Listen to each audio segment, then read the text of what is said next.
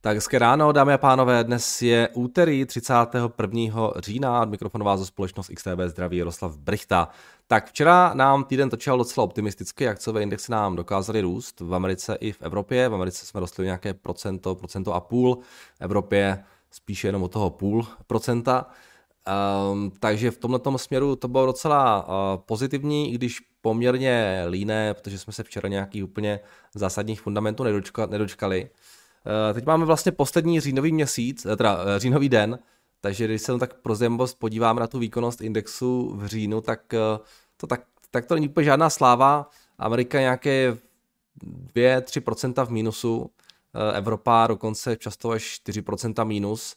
Takže akcie jsou trošku pod tlakem, S&P 500 nějakých 10% pod tím svým all-time high, ale zase na druhou stranu, kdybyste mi řekli ještě před nějakou dobou, že ty výnosy budou takhle vysoko a ty akce se budou propadat, propadat jenom takhle relativně málo, tak bych vám to asi úplně moc nevěřil. Takže na to, jak ty výnosy vystoupaly, je to pořád, řekl bych, docela dobrý a i ta ekonomika se zdá se zatím uh, celkem drží. Takže uh, Uvidíme, co s tím udělají ty nadcházející týdny eh, a i ty dny, které přinesou docela dost zajímavých fundamentů.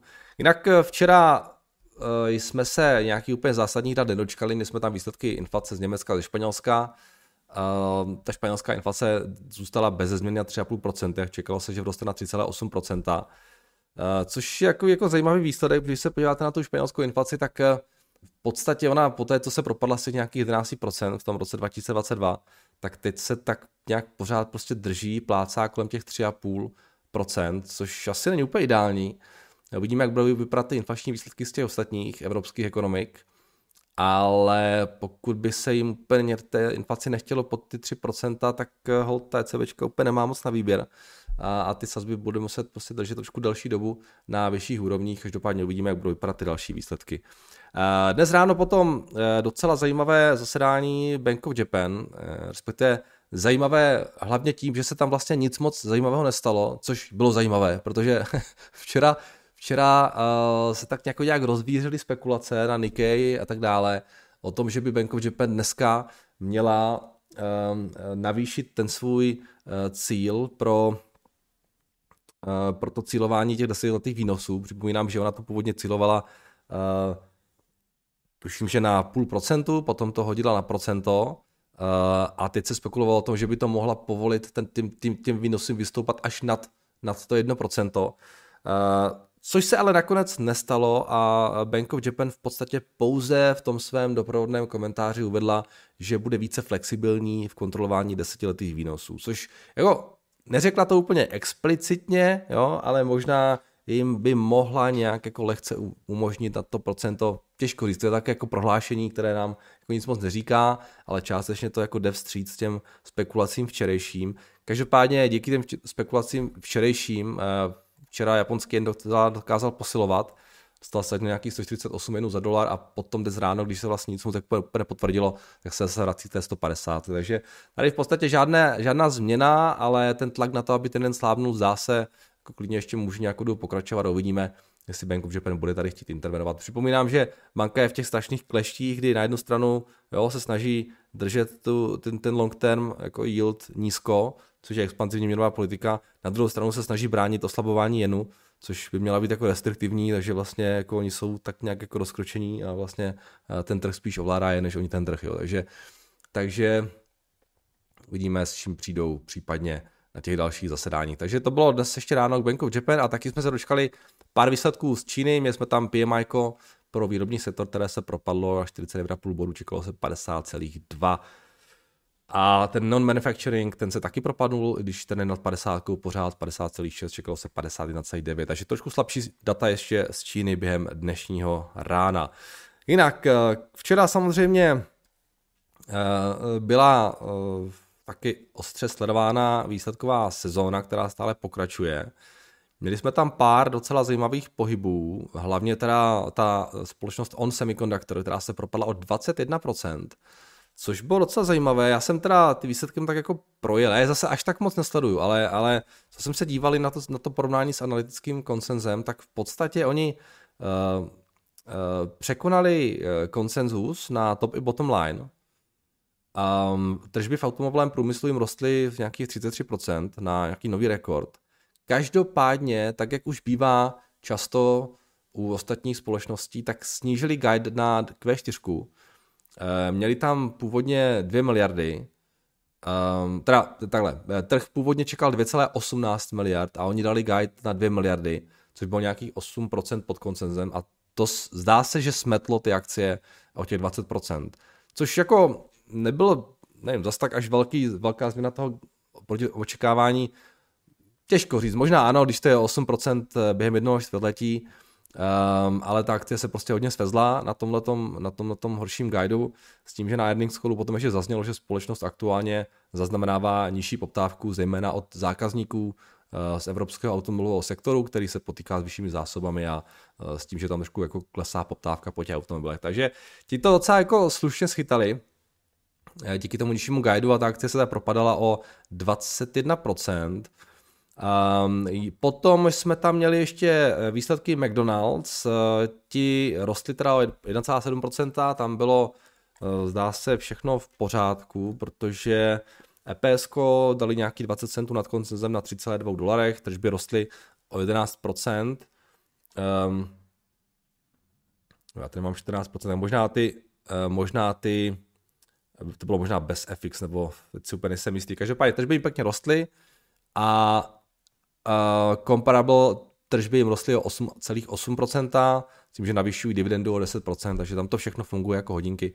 Ta akcie pěkně uh, stoupla, nějaký to procento udělali a, a McDonald's trošku zvedá z těch svých low, které uh, vlastně dosáhl v polovině zhruba října nějaký 246 dolarech, teďka jsme nějaký 260, tak kdo ví, třeba to byla příležitost se do té akci trošičku Eh, dostat pro lidi, kteří jsou, řekněme, trošku konzervativnější a že tahle ta firma vlastně tady s náma asi bude ještě velmi dlouhou dobu.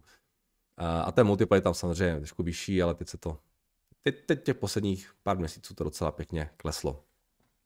No a potom ještě reportovala uh, taky SoFi z banka, um, což je, jak jsem říkal tady dřív, taková jako zajímavá společnost, mě to tak jako baví sledovat a přiznám se, že teda já jsem psal včera na Twitteru, vždycky se dívám na ty výsledky, tak mně připadá, že jsou o ničem a ten trh vždycky reaguje pozitivně. Včera tam byla taky nějaká 10% reakce, ale nakonec teda ta akcie rostla jenom o procento.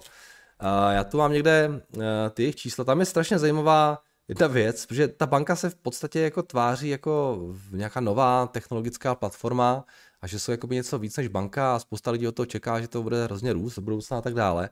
Ale přestože na, tom, na, tom, na těch tržbách rostou, a to už jsem tady ale vysvětloval dřív, že je to hlavně funkce té, toho vyšší leverage té banky.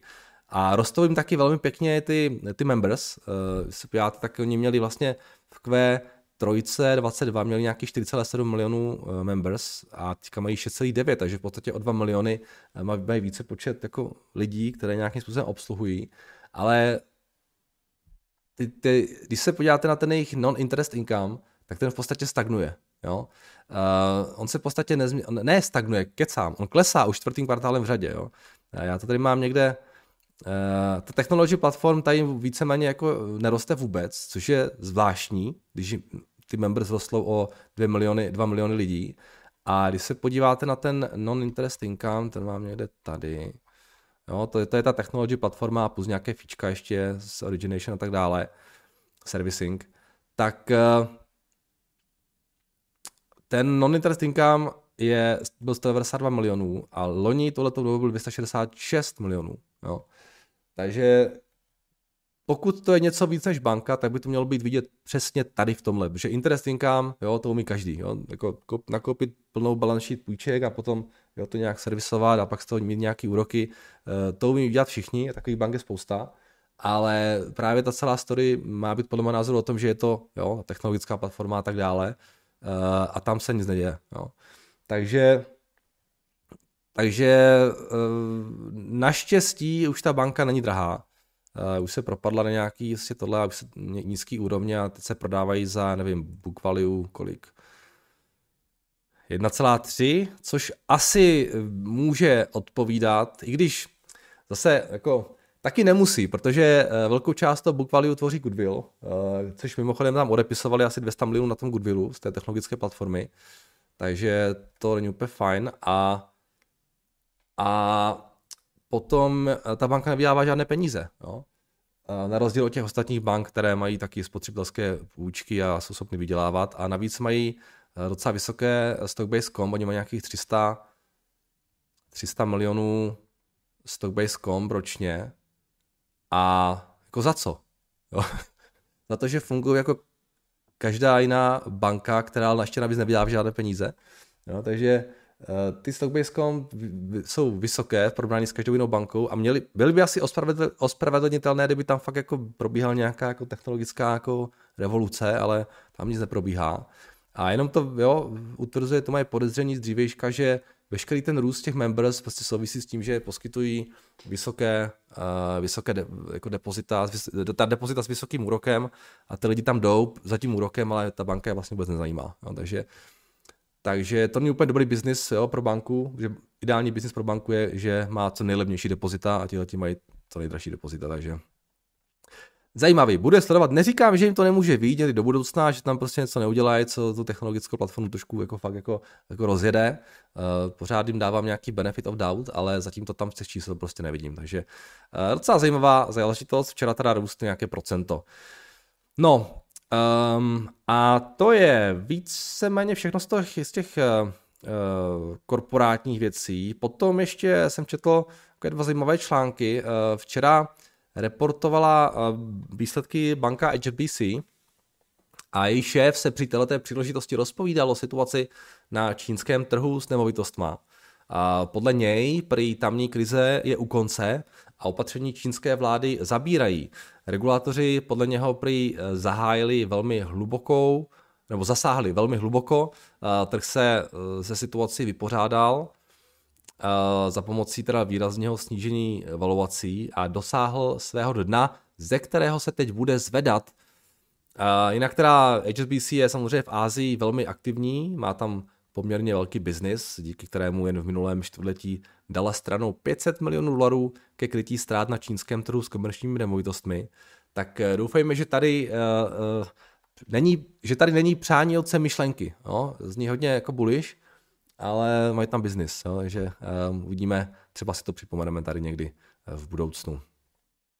Takže tohle je taková zajímavost Čí, k Číně teda, uh, od uh, banky, která tam říká, má jako velký, velké, velké působení. A potom ještě jedna zajímavost tady na Wall Street Journal, prosím vás. Včera jsem na, tady na tomhle jako webu četl tenhle ten docela zajímavý článek o tom, že v Texasu je nějaký 20-letý chlapík, Eh, který tam koupil během pandemie vrt na zemní plyn, eh, přidal tam pár zásobníků, připojil ho na generátory, kterým mi vyrábí elektřinu a pak tam koupil nějaký mašiny na těžbu bitcoinů a ty tam jako těží bitcoiny na těch vrtech. Jo.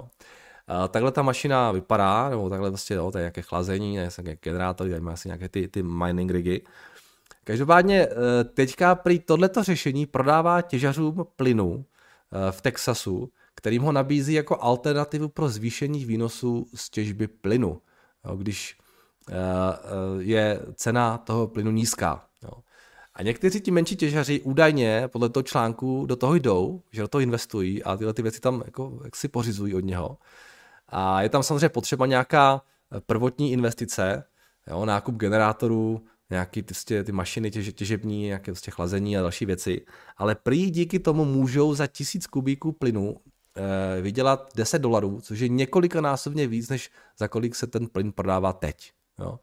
Takže docela zajímavé, ale jak říkám si, proč ne? Fungovat to může, aspoň teda, když, jako, dokud to nedělají všichni. Uh, a, a, a najednou někteří ti těžaři mají nějakou alternativu, že když je ten plyn levný, tak těží krypto a když je drahý, tak to prodávají Jo. A navíc jako spousta těch těžařů tam třeba navíc eh, ten zemní plyn vytěží, ale vlastně ho nemá kam jako komu prodat, protože tam třeba nejsou ani trubky. Jo. Často je to nějaký jako produkt těžby toho, uh, toho zemního plynu, teda toho, té, té ropy. A pak ten plyn, který s tím jako vytěží, tak třeba zapálí a prostě jako vyflérují to někam do vzduchu. Takže proč ne? Docela zajímavý business plán. Um, a kdo ví, možná se z Ameriky stane velmoci v těžbě kryptoměn, když možná oni už jsou docela velcí. Dřív to bylo hodně Čína, teď už nevím, jak to přesně je.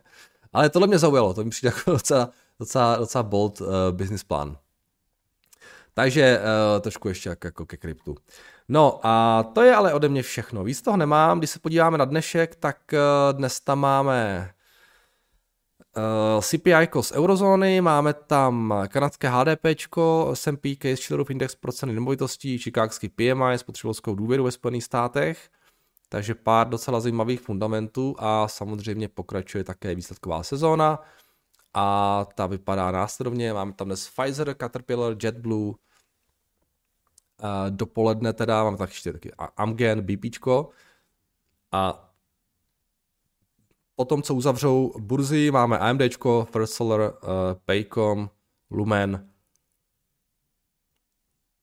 a pár dalších společností, takže uvidíme, s čím dnes přijdou.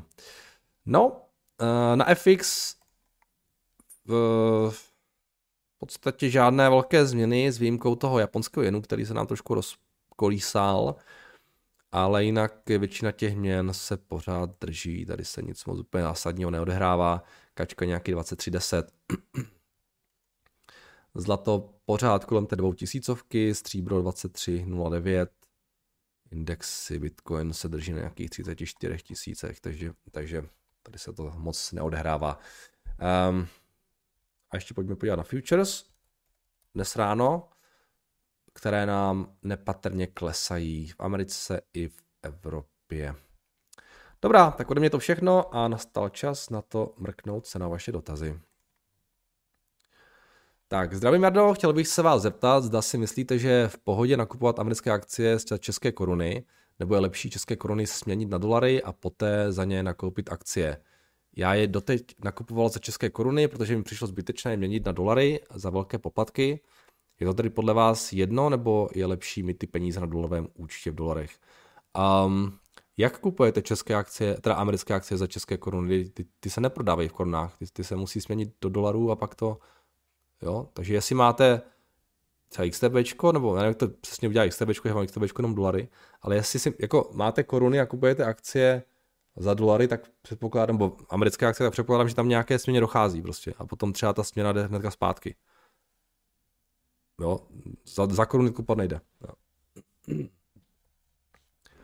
Takže možná je lepší prostě udělat to směnu jednou na dolary a být v těch dolarech pořád, než to pořád jako přázovat do těch korun.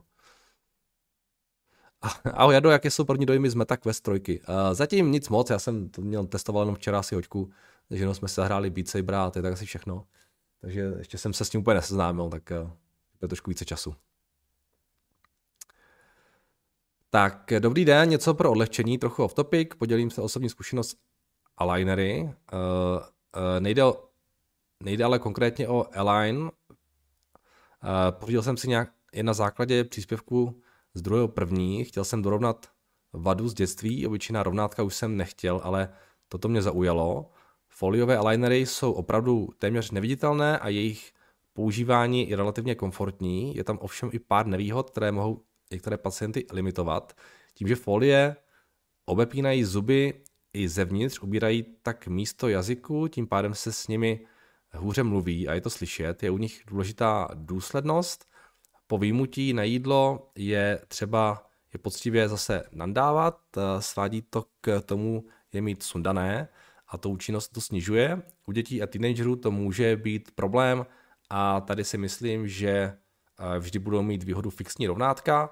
Alignery se také musí sundávat i na kafe a čaj, jinak přestávají být neviditelné. Dále platí vše z původního příspěvku, že plně nahradí klasická rovnátka, bych si úplně nevsadil, ale jako alternativa k ním jsou super. Hold, někdo si po poslechu radního komentáře pořídí akcie, někdo rovnátka. Děkuji za vaši práci. Je, tak to je super, že jste si po poslechnutí radního komentáře pořídil rovnátka, to je úžasné.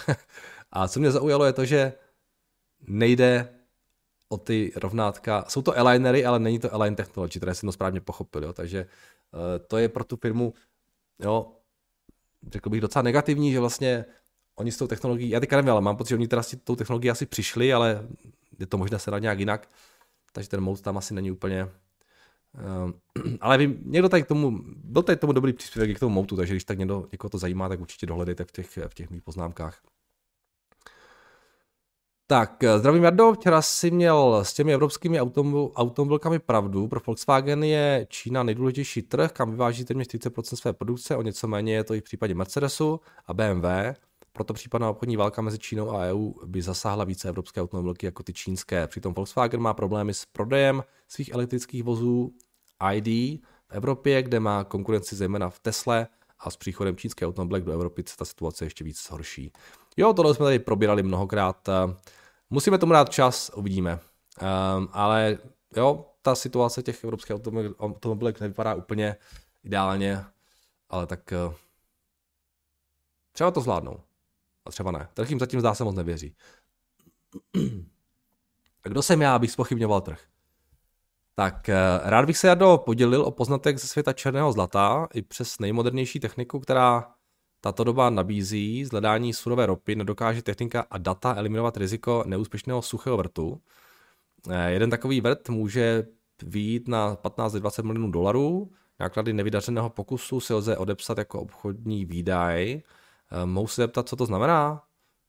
Teda v USA témže roce v plné výši. Mohu se zeptat, co to znamená? Děkuju. Eh, čerpal jsem z knížky o ropě Václava Smila. Nevydařeného vrtu si lze odepsat jako obchodní výdaj, no v, to znamená, že to jde prostě přímo do nákladů, ne? Tak uh, proč by nešlo, pro boha? Uh, jako, to by bylo divný, kdyby to nebylo vykázáno jako náklad. Já nevím, jak to přesně je účtováno, jestli to je... Uh, možná se to neúčtuje jako CAPEX, logicky, protože jako žádný aktivum vám tam asi jako nevzniklo, tak to prostě hodíte přímo do income statementu a celé to odepíšete rovnou. Asi bych typnul, že to je ten význam té věty. Jo, kdybyste dali vert a ten fungoval, tak to pravděpodobně bude, budete odpisovat jako del, delší dobu. Jo. Um, ale pokud tam nic není, tak hold přímo do income statementu a nazdar. Tak, ahoj Jardo, omlouvám se za dotaz. Pro nás pomalejší existuje video, respektive mohl bys ve zkratce vysvětlit pro začátečníky několik důležitých pojmů, které při hodnocení firm používáš a jakou váhu jednotlivá čísla mají. Po googlení mám spíš hlavu více zmatenou, než by mi pomohlo. Pojmy jako enterprise value, revenue, EBITDA, net income, EPS, multiple PE, rozdíl market cap a free cash flow a některé další, jestli uh, tě napadnou. Uh, díky moc. Um, EBITDU, uh, EBITDA je vlastně, to jsou earnings before interest, taxes, depreciation, amortization, tam to říká všechno. Jo. Vezmete si to, co, by, co, co vydělají a ještě od toho, nebo tomu vlastně jako zpátky přičtete všechny tady tyhle ty věci. Daně, odpisy, uh, úroky. Někdo tuhle tu metriku má rád, já ji nepoužívám skoro vůbec, protože mi připadá úplně crazy. Ale je to, často slouží pro srovnání jo, spousty společností. Proč ne? Ať si každý používá, co chce. Jo. Uh, ono to je ve finále úplně jedno, důležité je, že vám to jako umožní nějakým způsobem ty firmy mezi sebou srovnávat a pokud vám vyhovuje EBITDA, tak budíš. Co se týče EPSK, tak to je earnings per share, jo? to znamená, vezmete si to, kolik ta firma vydělá, eh, vydělíte to počtem akcí a zjistíte, kolik vydělá na jednu akci, um, což eh, je v podstatě, jo, i když si potom vezmete ten earnings per share a vydělíte to tou cenou akcie, tak získáte price earnings. Nebo když si vezmete ty earnings jako takové a vydělíte je celým market capem, máte to samé číslo. A to je vlastně ten multiple, o kterým se bavím. Multiple je price earnings, price book, tangible book, price sales. Multiple je cokoliv, jo, kdy vezmete nějakou část, jo, aspoň já to tak používám, uh, ať už to jsou ty earnings nebo free cash flow, a podíváte se, kolik takových earnings nebo kolik takových free cash flow jo, je potřeba k tomu, aby jste dostali celou tu hodnotu té společnosti. Jo. Používají se i price versus book, jo. Book je v podstatě ekvita té společnosti, a zase vyděleno vyděleno tím market cap vydělený tou ekvitou. Enterprise value v podstatě vezmete market cap, odečtete, eh, odečtete eh, hotovost, přičtete dluh a dostáváte NX enterprise value. Jo. Často taky dobré srovnání, protože někdy ta firma je levná na market capu, ale levná, protože má vysoký dluh. Jo. Když tam přičtete ten dluh, tak už tak levná není. Jo, ten dluh je taky něco, s čím je potřeba počítat, protože ten dluh musí zaplatit. Jo. A ten dluh jsou peníze, které nedostanete vy jako akcionář. Jo. Pokud ta firma zaplatí dluh, tak je o 100 miliard tady v případě Apple eh, chudší a těch 100 miliard nedostanete vy. Naštěstí Apple je v pohodě, protože ten má 166 miliard hotovosti. A víte co, je to určitě, eh, a možná jsem vám někde nepomohl, když jsem to takhle nějak jako vysvětlil a, a vůbec se tím netrapte, časem to pochopíte všechno. Jo? Když tomu budete věnovat více, více času, tak to pochopíte. Ze začátku je to vždycky spousta jako věcí najednou a ztrátíte se v tom a je to často demotivující, ale moc se tím nezabývejte, protože ono to tak nějak jako, čím víc ty filmy budete srovnávat, tak jako pochopíte, jo. Um, chce to čas, jo, vlastně těch, těch, těch pojmů je spousta, já jsem si toho vědom, že tady chrlím, ale ono to bez toho úplně moc, jakoby, je to taková jako berlička, která umožňuje nám ty firmy jako snadno, rychle nějakým způsobem srovnat, ale není to úplně dokonalá věc a, a častokrát uh, i firmy, které mají třeba jako stejný multiple, jo, třeba dvě firmy, která mají multiple třeba presných 10, tak ta, co má, ta jedna může být drahá, ta jedna může být levná. takže, takže je tam vždycky spousta věcí, které prostě hrajou roli a, a na, to, na to časem přijdete, nebojte se toho. Díky, Georgi, jste skvělý. Tady píše Petr. Souhlasím. Uh, tak, můžete prosím více vysvětlit výsledky SoFi a jejich finanční inženýrství, když se na, to, na tom spoustu naučím, díky. Uh, já bych neřekl, že se tam jedná o nějaké finanční inženýrství, jo. I když je fakt, že jo, ty, ty provize eh, tomu krytí ztrát teda mají nízké, ale tím jsem se tady teďka úplně moc nezabýval. Ale já bych neřekl, že dělají něco úplně jako, jako nekalé, jo, jenom prostě uh, mě tam fascinuje to, že ten trh se zaměřuje na metriky, které podle mého názoru nejsou až tak důležité. Jo. Jo, a to je právě ten růst těch tržeb a um, ten počet těch klientů, což ten počet klientů by byl super, jak říkám, kdyby s tím byl doprovázen růst těch non-interest income, a to bohužel není, takže, takže ty klienti v podstatě tam nic jako moc jako ne, nedělají mimo to, že tam mají peníze u nich uložené. Um, a jinak SoFi jsem se věnoval teďka, tak já nevím, jestli máte něco konkrétního, tak se ptejte, ale nevím, eh, co máte na mysli s tím inženýrstvím. Jo. A teď tak se podívejte zpětně do těch, do těch eh, videí, kdy jsme to řešili, tam jsme se tomu taky věnovali, tak asi nás smysl úplně opakovat teďka. Tak, ahoj, díky za tvoje ranní komentáře. Nevíš, co se děje na akcích Porsche. Od června spadly o 30%, cena se teď, je teď na úrovni IPO, díky, se daří Jarda. A v, úplně nevím, typl bych si prostě automobilka, jo, evropská, a možná nějaký zpomalení té poptávky, přece jenom, jak jsme to tady říkali nedávno, Porsche není ani Ferrari, ani Volkswagen, je to něco mezi Ferrari a Volkswagenem a zatímco Ferrari se drží, Volkswagen prudce klesá, tak Porsche je něco mezi. Možná asi, jo, nic bych tomu asi nehledal. A navíc asi taky nebyli úplně levní po tom IPO, ale nevím jako úplně konkrétně, co se tam odehrává, ale spousta těch automobilek teďka prostě je trošku pod tlakem, takže asi se není čemu divit, že i Porsche trošku klesá. I ten Volkswagen mám pocit pořád dolů, ne? Když se podíváte na ten, ten VOV 3, Max to je ta akcie. No, už jsou pod 100, jo, když se ti už jsou pod 100, pod 100 eury a tady jaký taky solidní. Jo, tady, tady, tady to je pořád dolů, no.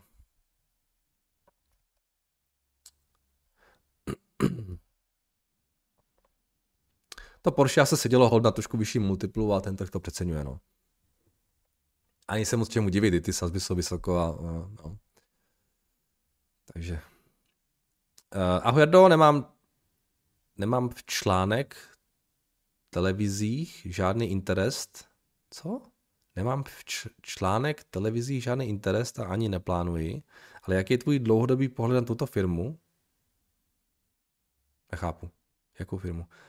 Uh, myslíš, že můžou ještě desítky let existovat, dokonce i vydělávat, ale zkrátka půjdou se stupně dolů a bude se jim výše snižovat? Nemám v článek televizí žádný. OK, to budete muset napsat znova, vůbec nevím, co se mě ptáte. Jestli jaký překlep, ale mi to nedochází. Uh, tak, dobrý den, Jardo. Chtěl bych se zeptat, jak, jak správně učit cenu akcie. Existuje vůbec způsob, když si třeba počítám cenu akcie na základě discounted cash flow, nebo podle Grahama, nebo podle Lynche, většinou mi po každé vyjde něco, vyjde jiné číslo. Zajímalo by, mě, jak to třeba děláte vy a co je pro vás zásadní. Děkuji a přeji hezký den. Um, strašně těžká otázka, uh, jako odpověď na to nějak jako jednoduše. A já si to nepočítám, já jsem si nikdy nedělal discounted free cash flow, možná jednou jenom tak ze srandy. Um, nesnažím se dobrat se nějaké přesné ceny, je to všechno uh, strašný gut feeling a uh, je to o tom, že vzhledem k tomu, že už prostě jsem těch firm pár jako si prošel, pár viděl, um, tak asi mám jako nějaké historické srovnání s tím, co mi přijde ještě drahé a co mi přijde levné, ale to historické srovnání tím naprosto klíčovým parametrem pro to správné odhadnutí toho, jestli ta cena je dobrá nebo špatná, je to, že máte názor na to, jak se ta firma bude vyvíjet v budoucnu. A to v podstatě platí u toho, i u toho free cash flow diskontovaného. Vy si můžete do těch tabulek napsat, co chcete. Jo? Ale klíčové je, abyste správně odhadl ten vývoj té firmy do budoucna. A protože já vím, že nejsem schopný to přesně odhadnout, tak mi připadá úplně zbytečné se snažit nějak jako přesná čísla do té tabulky dávat. Eh, neplatí to u firm, které, řekněme, mají fakt jako, jako hodně dobře predikovatelný vývoj tržeb. Jo.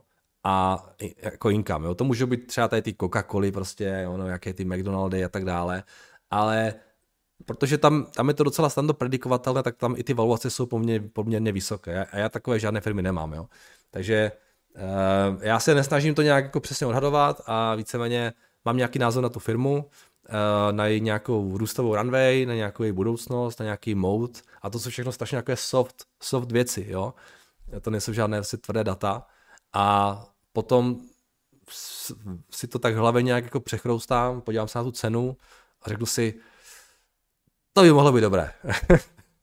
a nebo tady už je to drahé, jo. Ale že, by, že bych měl nějaký jako úplně přesný, jako, jo, tak to fakt nemám. Takže uh, žádnou sofistikovanost uh, ode mě neočekávej, neočekávejte. Um, a je to fakt všechno jenom o nějakém pocitu. Jo.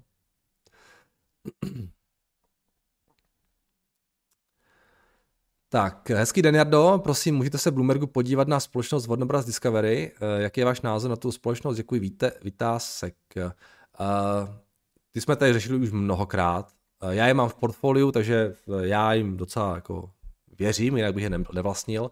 A pokud se o nich chcete trošku jako dozvědět více, třeba co jsme se o nich bavili, tak doporučuji buď to se tady podívat přímo v tom Google Sheetu a dát, vygooglit tam nebo vyhledat tam VBD, a nebo podívat se na některé naše, naše povídání o trzích, Uh, tam jsou taky timestampy a tam určitě jsme se VBDčku věnovali mnohokrát, jo? Takže, takže zkuste tam, jo? než to tady všechno zase opakovat. Takže uh, pokud máte nějaký konkrétní dotaz k té firmě, tak jako OK, ale tyhle jako obecné věci, tu jsme tady řešili mnohokrát a um, jo, není, není problém to dohledat v těch, v těch uh, tabulkách. Ale říkám, já mám portfolio, mně se líbí, mně se líbí IPčko, jo, prochází si transformací, uh, je potřeba jim dát podle názoru čas a já doufám, že to zvládnou. Tak eh, BMI končí patenty na Revlimit, eh, Eliquis a Oblivo, eh, co jsou jejich tři největší léky. Zároveň se Eliquis dostal na seznam Medicare, v rámci kterého bude několika léků vyjednána maximálně možná cena pro lepší dostupnost. A pokud společnost nevyjedná fair cenu, tak vláda sama rozhodne, o ceně tohoto léku a pokud to společnost nebude akceptovat nebo se nebude chtít eh, tohoto Medicare programu účastnit, může čelit eh, nějakým finančním sankcím. Eh, po výsledcích vyhlásil BMI propad tržeb Revlimidu o 41%, no portfolio nových léků jim roste pěkně a částečně vykompenzovalo tento propad a celkové výsledky nebyly hrozné, dokázali překonat očekávání, ale propad tam byl hlavně asi kvůli zprávě, že tržby z eh, jejich nových léků, které měly překročit hranici 10 miliard v roku 2025, posunuli až na rok 2026. Na, tato, na těchto cenách vypadá BMI hodně zajímavě a já osobně čekám až pod 50. Snad mi to neujde, jak už to bývá zvykem. Eh, OK, díky za update.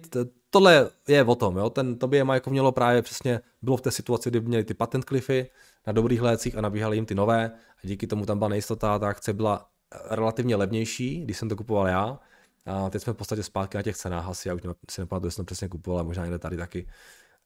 Um, a jo, že to posunuli o rok, budíš, um, ale ta story z toho, co mi tady píšete, já už jsem to říkám dlouho ne, ne, ne, nestudoval, tak vypadá, že je pořád jako stejná, takže um, proč ne? Jo? Já myslím, že to nemusí být úplně, úplně špatná věc na těch valuacích, na kterých se pohybují teď. Tak a jdeme ještě na to dotazy. Mám tady eh, ještě dvě věci. Eh, tak zase mi YouTube smazal komentář, teda aspoň ho nevidím, tak píšu radši sem. Dobré ráno, pane Brichta, včera tu někdo naťukl společnost Nordic Semiconductors a vám se nechtělo koukat do Bloombergu, jelikož ji mám v portfoliu, tak představím. A Petře, jste skvělý, už vám to dneska někdo řekl. Takže Nordic Semiconductors. Obchoduje se na norské burze v Oslu. Jedná se o bezvýrobní polovodičovou společnost, která se specializuje na bezdrátovou komunikační technologii, jež je základem uh, internetu věcí IoT. Její sortiment je Bluetooth, Low Energy, Advanced and Adaptive Network Technology, uh, Thread a ZigBee. Její technologické řešení se používá například v bezdrátových periferních osobních, periferích osobních počítačů, her, příslušenství mobilních telefonů, potřební elektroniky, zdravotnictví a automatizaci. Jeden starší údaj pro dokreslení podle údajů FCC a Bluetooth, Bluetooth SIG, které zhromáždila společnost DNB Markets, měla společnost Nordic ve třetím čtvrtletí roku 2022 40% podíl na trhu nových certifikací design Bluetooth, Low Energy Bluetooth LE. Zákazníci jsou například Alibaba, Amazon, Google, Microsoft, má pobočky po celém světě a ceřiné společnosti ve Spojeném království, Velké Británii pod názvem Nordic Semiconductor UK, dále pak Polsku pod názvem Nordic Semiconductor Poland a tak dále. Společnost byla založena v roce 83 a od roku 2002 je jejím CEO Sven Tore Larsen, který dříve působil jako ředitel pro severský region společnosti Xilinx a také předtím působil ve společnosti Philips Semiconductor, takže Sven zkušenosti z oboru každopádně má. Dále zde představím pár zajímavých lidí z managementu a akcionářů. Ola Blostrum eh, pracoval s výrobou waferů a TCAD v oddělení výzkumu a vývoje společnosti s STM Microelectronics. Pal Elstat, no ty jména moc nekomol, nekol, nekomolím, má rozsáhlé zkušenosti s výrobním, výrobou a dodatelským řetězcem a ze společnosti General Electric Healthcare. Kiel Holstad působil 15 let v různých technických pozicích souvisejících MCU a bezdrátovými technologiemi ve společnosti Atmel. Dále akcionáři a členové představenstva, představenstva společnosti Birgerst Steen je CEO společnosti Fryer Batley, technologická společnost kotovaná na New Yorkské burze. Snor Kiesbu je v současné době senior viceprezidentem a generálním ředitelem divize Cisco Collaboration Devices. Eh, a pak je tam ještě, ještě nějaký Ana, Anastatia Hihi, něco prostě, generální ředitelkou finské společnosti. A Insta Performance. Je známa především spolupráci s tým F1. OK. Další kopec zajímavých lidí, co pracují nebo se podílí řízení Nordic Semiconductor, ani nebudu psát. Uh, to bychom tu byli dlouho. OK. Takže velký podíl teda na nějaký Bluetooth technologii. Um, uh, děkujeme za představení. Uh, pro mě to je vlastně další z mnoha uh, semi společností těžko říct, proč zrovna oni. Um, ale tak OK, tak mají vysoký podíl na nějaký z těch technologií, jo, kterou dodávají uh, budíš. Uh, asi jsou tam nějaký významný hráč. A čísla vypadají takhle, žádný dluh, 1,3 miliard EV, 100 milionů net income, ale zdá se, že trh počítá s tím, že by ten net income měl být výrazně nižší v letos teda, v příštím roce nějaký 20 milionů pouze, potom 60, takže ten multiple tady v tomto případě skáče docela dost, zdá se, jo, že ty, ty teďka nějaký 29, potom nějaký 122 a potom nějakých 75. Ty multiply jsou tady docela vysoké u nich eh, historicky. Asi teda proto, že eh, firma v minulosti moc pěkně rostla, i když rostla zase, jo, covid efekt zdá se tady zafungoval velmi dobře, takže nějaký pull forward uh, těch tržeb. nevím, proč jsou, připadá mi docela, připadá mi docela jako dra, dražší, no, musím říct, takže nevím proč, ale se tak prodávají s takým multiplem, asi tam nějaký důvod, ale nedokážu posoudit. Každopádně děkujeme za představení Petře. A pak tu máme ještě od George doplnění k tomu Coltu. Uh, ještě tu mám pár informací uh, k té koupi akcie Vista Outdoor. V Bloombergu udávaný podíl Colt ve společnosti je 4,75. Je součet toho, co má Colt a firma Lejma, která je ovládaná místo předsedou dozorčí rady René Holečkem. Nevím, proč to Bloomberg sčítá. Colt má tedy 1,3 milionu akcí, Lejma 1,3 milionu akcí, René Holeček sám na sebe 520 tisíc, CEO Jan Drahota 50 tisíc, dohromady mají 3,31 akcí, což bylo činilo nějakých 5,82% společnosti. Stejně jako tobě se mi taky nezamlouvá, že kupují za takové peníze podílí v této firmě, ale pevně doufám, že ví, co dělají. A jelikož tam i uh, nemálo svých peněz, uh, ne, jelikož tam mají i nemálo svých vlastních peněz, tak o to víc jim věřím. Jo, tohle je dobrý point, Georgi, uh, že aspoň tam mají i ty svoje peníze, což jako nebývá úplně zvykem, takže v, OK, to je dobrá, dobrá, dobrá připomínka. Uh, samotného mě zajímá, jakou hru tam hrají, protože je taky možné, že chtějí hlasovat proti prodeji. A dále nevím, jak se na to budou tvářit velcí akcionáři jako Vanguard, BlackRock nebo Gates Capital Management, kteří tam mají dohromady přes 33%. Většinou, většinou Vanguard, BlackRock v podstatě hlasují s managementem, jo? takže Uh, ty bych moc neřešil a ten zbytek to se uvidí, taky nevím. A nevím, možná, možná máte pravdu s tímhle, těžko, těžko to posuzovat. Uh, taky se může stát, že by se muniční divize prodala, ale Colt uh, by v ní měl minoritní část. Chce to takhle udělat? Uh, může se stát cokoliv a budu to monitorovat a určitě dám vědět při jakékoliv změně. Kdyby se někdo z posluchačů vyznal ve strukturách amerických společností, tak budu rád za každé info.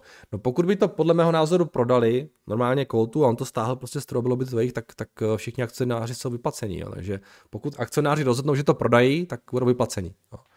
Takže si myslím, že tam asi s tou minoritou by to nefungovalo. Leda, že by to nějak Colt koupil, ale bylo to pořád na burze, takže by tam prostě koupil nějaký podíl. Teda ne Colt, tam to, to druhé, co to je, to Čekoslovak Group. Um, ale těžko říct, já vůbec jako si netroufám, netroufám odhadovat. Ale je fakt zajímavé, že, že ten management uh, tam má uh, ty svoje peníze. Um, to se tak jako úplně nevidí, no, často. Takže uvidíme, co budou dál. Budeme rádi za další update, Georgi, ať něco, zjistí, ať něco zjistíš. tak jo, od nás je to všechno. Um, teda od nás, ode mě, nebo od nás s Georgem. je to všechno a já se budu těšit opět zítra, mějte se krásně a naslyšenou.